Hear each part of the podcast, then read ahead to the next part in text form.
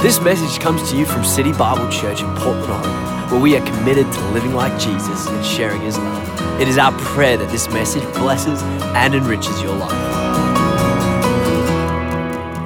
It's a privilege and an honor to uh, get to be here this morning and to share with you uh, Ken and I have been in the house, a part of this house, for 46 years, and so uh, we count it quite a privilege to be a part of this local church and to be a part of the team. We're a team of teams here. I know you already know that, uh, but anyway, it's, it's a privilege to be here.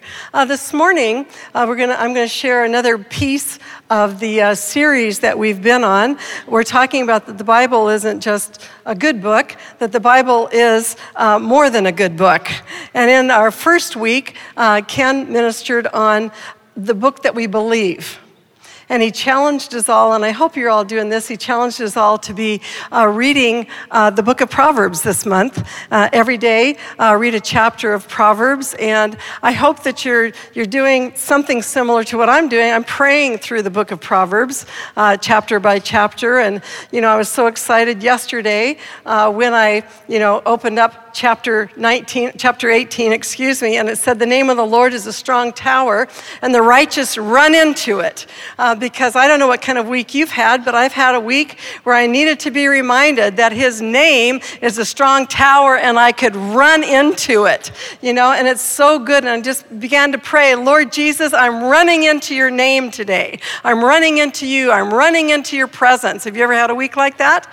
You know, and so it's so good that we can believe the book. And then our second message in this series was last week, and it was the book that we can trust. And if you weren't here, I just want to encourage you all to get these two messages. It'll motivate you to believe, and it'll motivate you with, fill you up with reasons as to why we trust, why we trust this great book. And next week, we'll be talking about how to study the great book. Uh, and so that will be very inspirational. Today, we're going to talk about the book that we live the book that we live.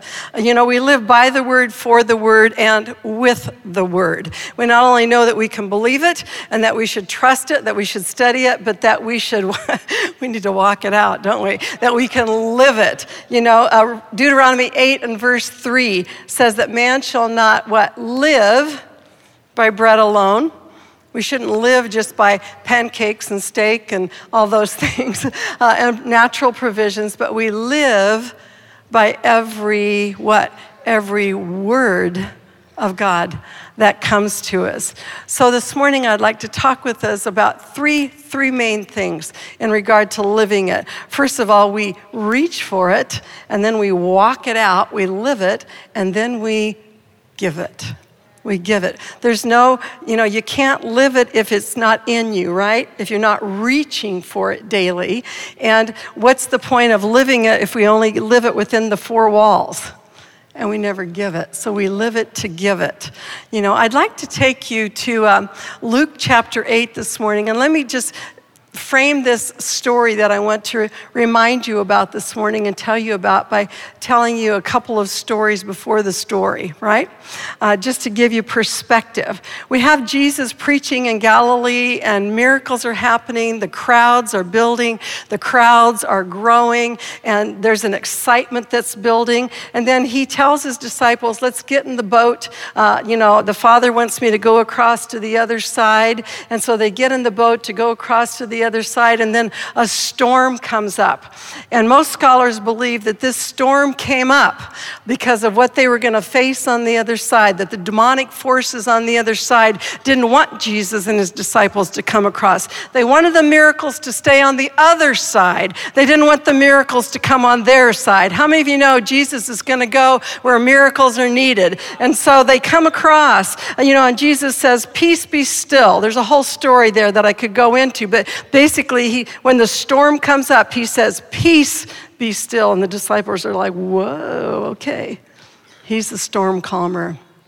We need Jesus to come and to calm our storms. They get uh, over into the region of the Gerasenes, and a man who's been demonized for many years come out, comes out and greets them. And Jesus comes and he delivers this man of many demonic spirits. And then they come and they get back in the boat and they, they come back across the water back to Galilee. Well, the anticipation for the master has been building and building And they come back, and it says that the crowds were there waiting for him to welcome him. They were so excited about him coming back. And in our story, there are two people that are going to reach for Jesus. One is going to reach because she has a great need. She's been dying for 12 years and she has a great need. The other is going to reach on behalf of someone who can't reach for themselves. A father who has a daughter who is so sick that she can no longer reach for the word. She can no longer reach for the master. She doesn't know how and she can't do it. And both of these, if you can imagine, here we have the crowd and here we have these two pressing in. We've got the father and we've got the woman that that's been dying, and they're pressing through the crowd. Why? Because they both want to reach Jesus. They both want to reach the Word of God. You know, first of all, in our story, as I mentioned, we have Jairus, the father. His name's Jairus, and he's a ruler of the Jewish synagogue. Now, to be a ruler of the Jewish synagogue, you had to be a, a, a, a you know, very a strong Orthodox Jew. You had to really be into the law, and you had to be elected by the elders, and you, that would have meant you took care of all the practical details uh, of the service, much like our beautiful campus pastors here that we're so blessed by uh, every week, you know. And so this is Jairus. He's, he's a busy, busy pastor, so to speak, you know, of a Jewish synagogue. But more importantly than that, he is his daughter's advocate. You know, sometimes we just can't make the reach and we need somebody else to go and make the reach into the Word and get uh, the living Word of God for us and to bring us uh, the living Word uh, into our hearts and into our spirits. His daughter needed somebody to be her advocate, and Jairus is incredible. How many of you know we all need an advocate at different times in our life? Sometimes we are flat on our back, spiritually speaking, and we need somebody to be an advocate. And to me, this is such a beautiful picture because I think Jesus must have had a smile in his heart when he met Jairus, thinking about, I just wonder if he was thinking about, you know what? Someday I'm going to sit at the right hand of my Father and I'm going to advocate for my people. I'm going to advocate for those who cannot reach for, the, you know, for themselves on their own. Because Jesus, the scripture says, he is sitting at the right hand of the Father today and he's advocating for us. And here he meets Jairus, who's advocating for his daughter daughter. Uh, Jairus is also, you know, he's a dad who's a man of stubborn faith. And when everybody tells him, Jairus, give up on it, just give up. She's already dead. She's already gone. Give it up. Don't bother the master anymore. No, Jairus, he goes right into the house when Jesus says, Come on, Jairus, I'm going to your house today. Come on into the room. We're going to see a miracle. Jairus, he's, he doesn't care what his friends and neighbors say, he doesn't care uh, what the critical say. He says, Okay, I'm in. Jesus, if you're in, I'm in. The next person in our story, you know, is Jairus' daughter. Ah, she's so precious and so beautiful. She's 12 years old. You know, in, in Judaism at this time, she's on the verge of her fruitfulness. They got married between 12 and 14 years old, you know, and she's just on the verge of her fruitfulness. She's just at the dawn of her womanhood. And yet, what's happened? She's gotten so sick that she now, by the time Jesus gets to her, uh, she is deceased. She's a daughter of the house and she has an advocate. So many of us here, we are sons and daughters of the house, and we are sitting here because somebody advocated for us. You know, this is a precious daughter. She is valuable to her father. Mm, you know, we are so blessed in this house because we know that we have value because of who we belong to. We know that we have value because of our Father. But this girl, she is numb to her issues. By the time Jesus gets to her, she doesn't even know she has issues. She's dead. She's gone. Sometimes we are so dead in sin that we can't even cry out. She needed this advocate. The next person now who is pressing through the crowd. We've got the father pressing for the daughter, and then we've got this woman. Uh, the girl had been uh, living for 12 years and was dying. The woman had been dying for 12 years and was seeking life. This woman, uh, she has an issue. She's not numb to her issues. She's not unaware of her issues. She is very alert uh, to her issues. Uh, most uh, biblical scholars believe that she was a Gentile from Caesarea Philippi. Now, whether she was a Gentile or whether she was a Jew from Caesarea Philippi, we know one thing about this woman, and that is that in Judaism she was considered to be unclean. She shouldn't have even been in uh, within so many feet of these people within the crowd, but she doesn't even care. She's aware of her needs and she's pressing uh, through the crowd. She should have been crying out, Unclean, unclean, I'm coming, make way, I'm unclean. Oh, how many of you know Jesus makes the unclean clean? Jesus never becomes unclean, He makes the unclean clean.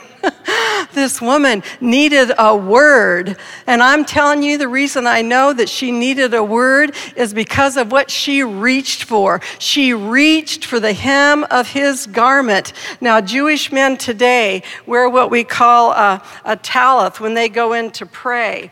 And this is what it looks like something like Something like this. This is the, the male Jewish prayer cloth that they put over their head when they go into the presence of the Lord, the presence of the Lord. And you'll notice uh, these tassels at the ends of these. Uh, at the end of this talith, and every Jewish man had these tassels on the four corners of the hem of their garment.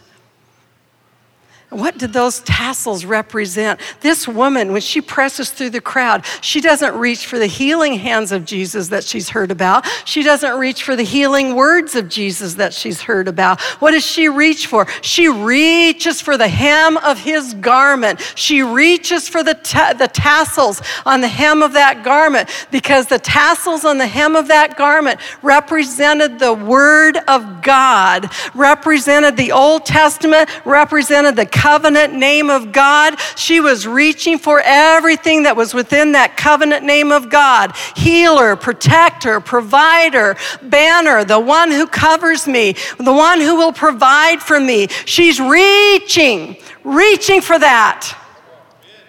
Everything that's within that name. And when Jesus turns to his disciples and says, Who touched me? They're like, Master, what do you mean, who touched you? Everybody's pressing against you. And everybody was pressing against him. Oh, they must have been touching his hands. They must have been touching his shoulders or reaching his hair, touching his hair. They must have been reaching for the master, what they thought. Oh, they'd seen him heal with his hands. They'd seen him heal by his spoken word. But what does this woman go for? She reaches for the hem. She reaches for what? She reaches for the word of God. She reaches for what is represented in the word of God. Yeah, and there were 16, uh, 613 other precepts that these tassels represent. This woman reaches for the Word of God. Who is the Word of God? Jesus is the Word of God. In reaching for the Word, we find the living God. We find the Messiah of our soul, the, the Lord of our soul. She reaches. By her action, she was saying, I believe that you've promised me life through the power of your Word. I don't have to be obvious and reach for your hand. I don't be, have to be obvious and say, See my need. I can just reach for the hem and reach for your word. And what does Jesus respond to her? He tells her, Oh, daughter, your faith has made you whole. Now, what's he saying here? He's saying it is your faith in the Word and in the Christ. When somebody uh, would come and they would reach for the hem, that was an identification with the wearer. And when they reached for the hem of a God, it was an acknowledgement to them as God. By her reach, she's reaching for the living word of God and saying, I surrender to you, to your lordship. If Jesus is not Lord at all, of all, he's not Lord at all, right? We tried to find out who said that quote. We don't know. It's Tozer or somebody else. But uh, anyway, if Jesus is not Lord of all, he's not Lord at all. And by her reaching for the hem, she's saying, You're my Lord. You're my King.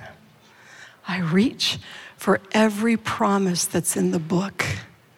I don't want just a healing, I want every promise in the book. Do you want a healer? Or do you want a provider, protector, healer? Everything that's represented in the name of God. And then, of course, in our story, you know, there's always the others you know, this woman presses, Jesus says, you know, who, you know, who touched me? That, you know, and so the woman finally has to admit, it's me, it's me, you know. And so what's going to happen? He says, your faith has made you whole. And then Jairus is like, oh no. And the people come and say, Jairus, your daughter's already dead. Leave the teacher alone. And Jesus just looks at Jairus. Come on, Jairus. You're an advocate. I'm an advocate. Come on. I've got enough. I've got enough for you. I've got enough for your girl. Let's go to the house. They get to the house, and the mourners are already there. Jews always had professional mourners. The mourners are already there. You know, Jews had 39 ways just in how to tear their garments when they were mourning. And they also mourned by throwing dust in the air and by concealing their chin. They had all kinds of ways to mourn and to grieve, and they're all mourning. But oh, Jesus is just like, put, put the grievers outside. Put those people who will not align their will with the will of this word, put them outside. I only want Peter, James, and John, and I want mom and dad here with me, and let's go in. And then Jesus raises this precious, precious girl from the dead. You know, Jesus is the Word who became flesh and lived among us. He is the Word. We come to Him who is the Word. You know, Jesus considered both women to be precious the 12 year old girl and the woman who had been suffering for 12 years. He considered them both to be precious. To Jesus, one was not outside and one was not inside. Both had great value. Both were in need of a word and in need of a touch. And both were worthy to be living in freedom. Every time we awaken the dawn with this word and we pray this word, God Come and live in me today. Live in me and live through me today. Every time we're telling Him we know we have value in Him. If the woman with the issue of blood had value, Lord, I have value. We're telling Him that we need a word, we need a touch. And Lord, if I can't make the reach, send someone to make the reach for me. Telling him that we believe uh, in this word and in his promise. The next, so we reach for the word. The next thing we do is we, we live it. We live it. We make it a part of ourselves. We apply it. And we start by doing that uh, in, by obeying it. James 1 22 to uh, 27 says, Be doers of the word. So we've got to live this word. We've got to, it's not good enough just to, uh, to learn it. We've got to live by it. Deuteronomy 30, verses 14 to 16 says, Keep his commandments and his statutes. How do we know what they are if we don't, you know, we don't reach for them, right? How, I wonder how many things, of course, I know there's many things, how many things are there in this book that might cross my own personal opinion? and we're like, I don't want to read it because I don't want to do it. if I don't read it, then I'm not responsible, right? right. Yeah, wrong. I mean, okay, let's just take one example, just one, just one. Let's, let's, I mean, does the Bible relate to the 21st century today? Does it relate to 2017? Well, you know what? In 1 Corinthians 6 and verse 13, let's just take sex outside of marriage, just that little topic. 1 Corinthians 6:13 says the body is not meant for sexual immorality, right? 1 Corinthians 6:18 says, you know, when you're tempted, run. flee. okay, you got my students are used to that shout once in a while. So, sorry, I didn't mean to scare you all.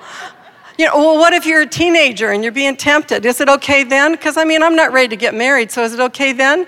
What if I'm a college student and I'm not ready to settle down? I need to get my degree. I, I need to establish a home. I'm not ready to get married, but surely this is okay. It's the 21st century. I can keep it clean. I can, uh, you know, I can use things to not get diseases. What if I'm in a prolonged divorce and this divorce hasn't gone on for weeks? It hasn't gone on for months. It's gone on now for two or three years and I found somebody who loves me, somebody who cherishes me, somebody who gets me. Surely this is somebody who's a believer. My other spouse wasn't a believer. Surely this is okay in God. What if I'm a senior citizen and I don't want to give up my social security benefits? It's like if I do, if I get if I get married, then I have to give that up. So surely God understands that. This is just the law of the land. Surely I can do it. I don't know. Proverbs 14 12 says, There's a way that seems right to a man, but to the end, what? It leads to death. It leads to death. You know, you can't be a spirit led person if you're not a spirit book person. so I'm either going to live this word and apply it to my life, or I'm not. If I obey, then I'll believe Romans 8:28 that all things work together for those who love God and are called according to his purpose. And if I believe, then I'll obey. I mean, you know, have you ever preached something to your kids or to your friends and then and then you're like, "Oh, what's good for the goose is good for the gander." Have you ever heard that? You know, it's like, oh, I can preach it, but I don't know. The second thing is we want to live by it. 1 Timothy 4:16 says, "Take heed to what? Uh, to yourself and to the doctrine." Take heed to this word of God. Psalm 119, verse 9 says, By taking heed according to your word. So we've got to live by it. We've got to take heed to it and live by it. Then we need to remember it. Ah, Psalm 119 and verse 16 says, I delight myself in your statutes, and I will not forget your word. I'm going to remember your word. I prayed that word this morning in my devotions. I'm going to remember that word. Then we need to use it. We need to, how many of you know that you remember something better when you put it into use? I'm going to use it. Ephesians 6 10 to 17 says, Put on the whole armor of God and take on the helmet of salvation and what? The sword of the Spirit, which is the word of God. And then we need to speak it. Acts 14 3 says, Therefore they stayed there a long time, speaking boldly in the Lord who was bearing witness to what? To the word of his grace. I need to live it, I need to speak it. And what helps all of that is if I meditate on it. Now, in the Greek and in the Hebrew, uh, you can put up Josh, Joshua 1 8 says that we should meditate in the word day and night. We need to meditate. Now, in the Greek and in the Hebrew, the word meditate means to mutter over and over over and over again. And you think about when you memorize the Word of God, what do you do? You say it over and over. You read it over and over. You're saying it over and over and over again, right? We're meditating on the Word of God. Hopefully, in your morning devotions, when you awaken the dawn in prayer, you know, the Lord is highlighting a verse for you and you meditate on that all day long. Uh, at the University of Nebraska several years ago, uh, there was research done on which of your five senses makes the greatest impact on your brain the fastest? And what they found were our five senses touch, taste, smell, seeing, and hearing, right? And what they discovered is that which makes the greatest impact on your brain the fastest is the sound of your own voice. Within one fifth of a second, up to the 10th power, the sound of your own voice marks your brain, tattoos your brain, puts grooves in your brain. the fastest of any of your five senses. Uh, think about Ephesians 19. It says, What? Speaking to yourselves in psalms and hymns and spiritual songs in the Word of God. You know, when we sing to the Lord, it doesn't matter if we're on tune or not. You know, uh, it just matters to the Lord that our heart and our spirit is free. This psychologist uh, took this experiment. He had also a practice, and he took this experiment into his practice and he half of his clients he had um, and he's a christian psychologist so had them you know receive counsel from him and the other half he had them sit and listen to the verbal word of god for an hour and the ones who listened to this living word of god got better faster than those that received the counsel. That's nothing against the counsel. But when we go for counsel, if we're not incorporating the Word of God, and we're not meditating on it day and night, I just wonder if we're slowing up the progress of healing in our lives. Uh, the third thing that we do so we reach for it, we walk it out, and we live it, and then we give it. We give it. We're walking the Logos into the Rhema. The Logos is the written word of God, it's powerful, it's alive. But the Rhema that's the Greek word. Rhema is the, um, it's the quickened word of God. It's that this is not only alive here, but now it's alive here. It's the quickened word of God to my spirit. Um, you know, it's living, but if it's not alive in us, it's not transformational. Does that make sense? This living word of God will always be living. It's, as, as was said in a previous message, it's the most published book that there is in all of history. It will always be alive. But if it's not alive in me, then how can I give it away? You know, how many of you know that what you tend to give away is what is alive in you, right? Right? And so Warren Buffett says this. He's one of the wealthiest businessmen uh, in the world. He says, predicting rain doesn't count, but building arks does. It's like, you know, we, if we can quote the word, that's good.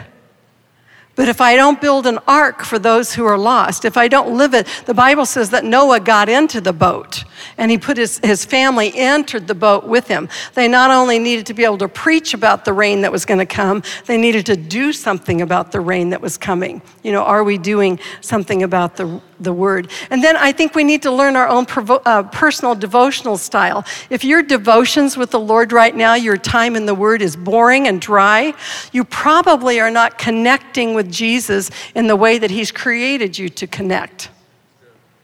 I want to encourage you to get Pastor Mark Jones' book, uh, Unscripted. Absolutely outstanding and excellent. Learning how to step into the presence of God uh, without your, your plan and yet follow the plan of God.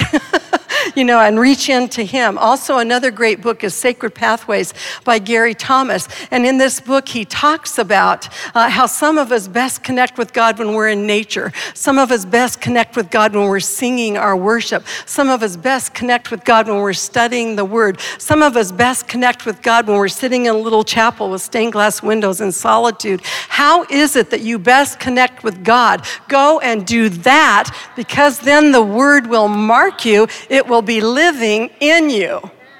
But if you're just trying to do it the way everybody else does it, you may feel like it's not working.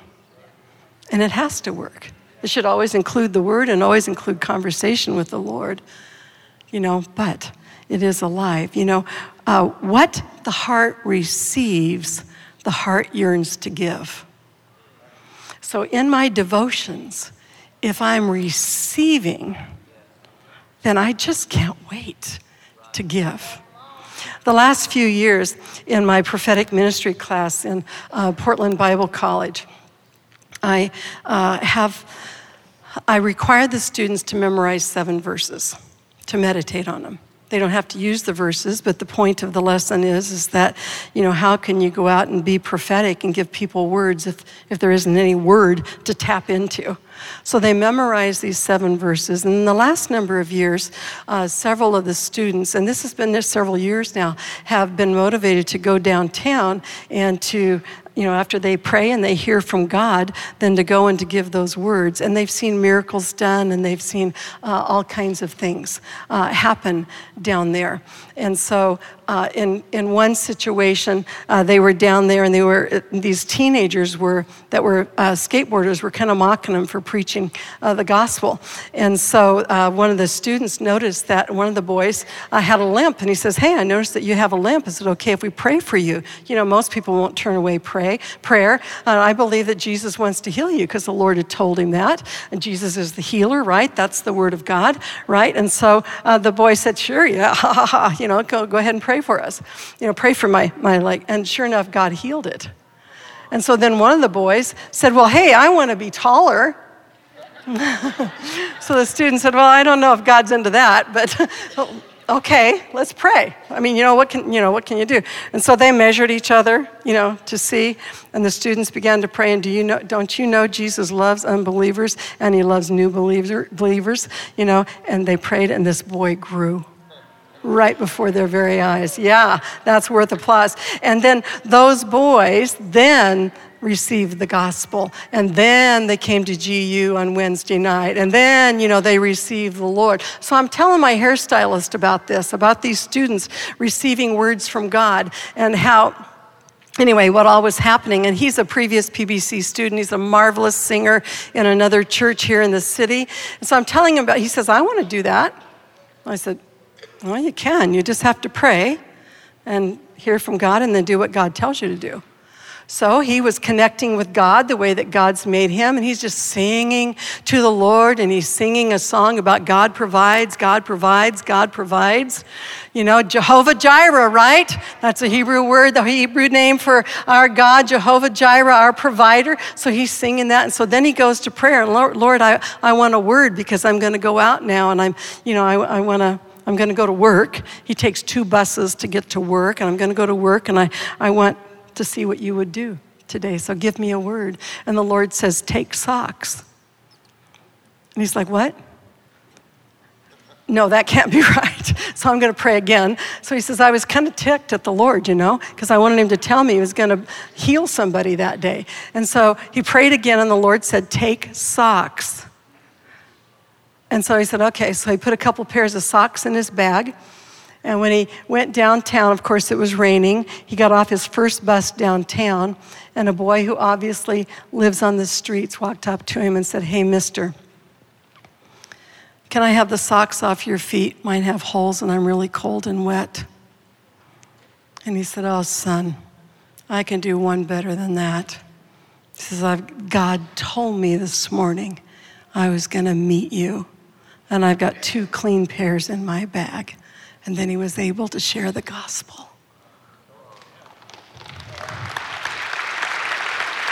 We just have to reach for it. And then we have to live it. And then, so that it's imparted to our hearts. And then we give it.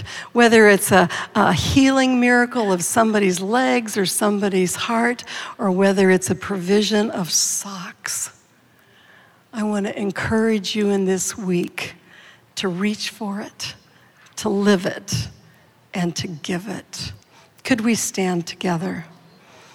If you need courage, just to, everybody stand. If you need courage just to reach a little more for the Word of God, if you need courage just to live it out a little bit more, or if you need courage to give it out a little bit more, Let's ask Jesus to come and to touch us now. And I'm going to ask Pastor Dylan to just come and to just close this off together in Jesus' name.